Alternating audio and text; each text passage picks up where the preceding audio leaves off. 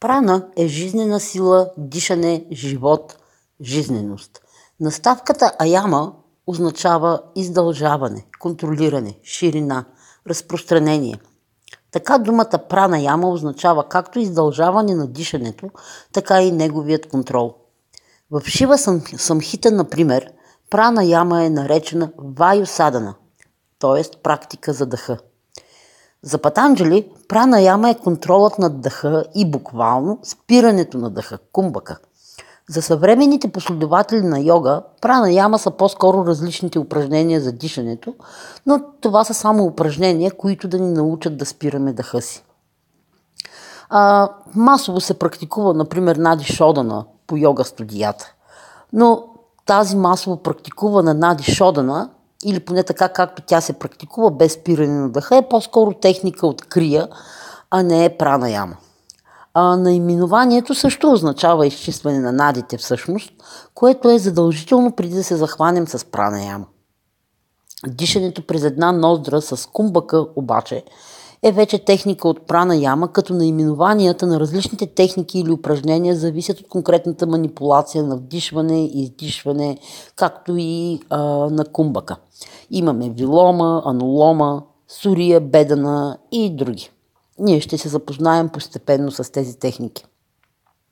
Практикуването на асана а, реално премахва пречките, които съществуват пред потока на прана – и по този начин а, асана подготвя за прана яма. Наистина не е добра идея да започвате сериозна прана яма програма, ако не умеете да дишате по време на асана и а, има някакви нарушения там. И с тези неща ще се запознаем постепенно по време на този курс. Нека сега дадем някои насоки в физически аспект по отношение на а, това кога сме готови, кога ученикът е готов да започне пранаяма. А, с устройството на дихателната система а, би трябвало да сте се запознали вече от уроците по анатомия. А, но какво още е необходимо? А, например, Хата Йога преди пика казва, че ученикът трябва да е установен в асана. А какво точно означава това?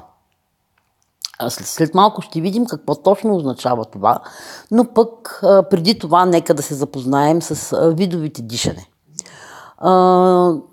Вие ги знаете, разбира се, говорили сме за това, пък и сте ги изучавали в анатомията, но все пак нека да ги припомним. На първо място имаме ключично дишане или високо дишане, както му се казва. При него мускулите на шията, най-вече скалените, трапецовидният мускул, активират главно горните дялове на белите дробове. Това е доста повърхностен начин на дишане. Имаме междуребрено дишане или още се нарича средно дишане. При него се активират главно централните дялове на белите дробове. Гръдно диафрагмено още се нарича. Имаме чисто диафрагмено дишане или коремно диафрагмено дишане, а в йога често се нарича долно дишане – а, при него са активни главно долните дялове на белите дробове, а горните и средните са по-малко активни. Разбира се, имаме и пълно йогиско дишане, при което са активни всички дялове на белите дробове. А, този последният начин на дишане, разбира се, науката не го разпознава, тъй като той е, не може да се случи спонтанно. А, физиологически той не е възможен, защото а, при нормално дишане в ежедневието а, не можем да дишаме по този начин. А, но другите три начина са напълно релевантни, напълно естествени начини на дишане.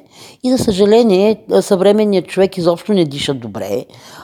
Стресът, начинът на живот правят дишането много повърхностно, защото мускулите, които отговарят за нормално протичане на дишането, са стегнати, нееластични.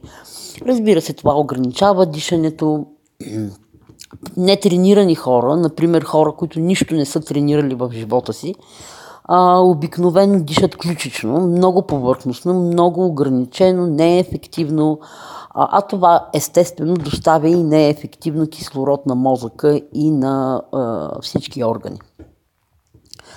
Очевадно асана помага да отпуснем тези мускули и, и това е единият начин по който асана подобрява дишането.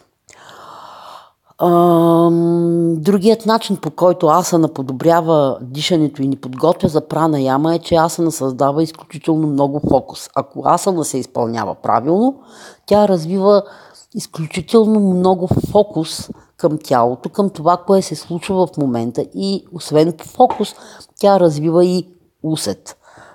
Прана яма естествено, без да усещаме какво правим, не само, че няма никаква полза, а дори може и да е вредна.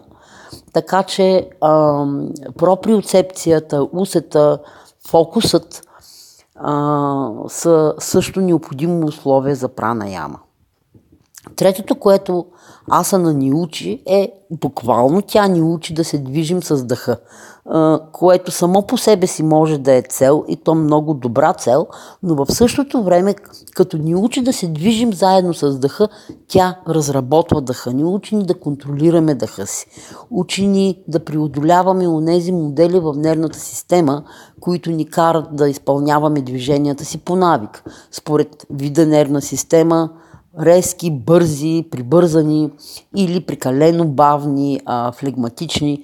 Така ние преодоляваме а, едни модели в нервната система, които естествено, тъй като те са модели, навици, а, естествено, че нямат нищо общо с контрол. А прана яма е, разбира се, контрол. И тъй като прана яма е контрол, очевадно по време на прана яма не може да си дишаме и така както ни дойде а, или както сме си свикнали, а за да имаме успешна прана яма, практика, пък е необходимо да разбираме все пак каква е целта на отделните техники и после вече да създадем условията за по-ефективен контрол. Все пак дишането е физически акт, така че всичко, което ще си говорим, естествено, че отново ще ни връща към контролиране на различни части на тялото. Отново имаме работа с тялото, тъй като дишането се извършва от физически структури. В него участват и мускули, участва гръдния кош, участват много неща. Та ето, че има и изисквания към а, самото тяло за да се започне прана яма.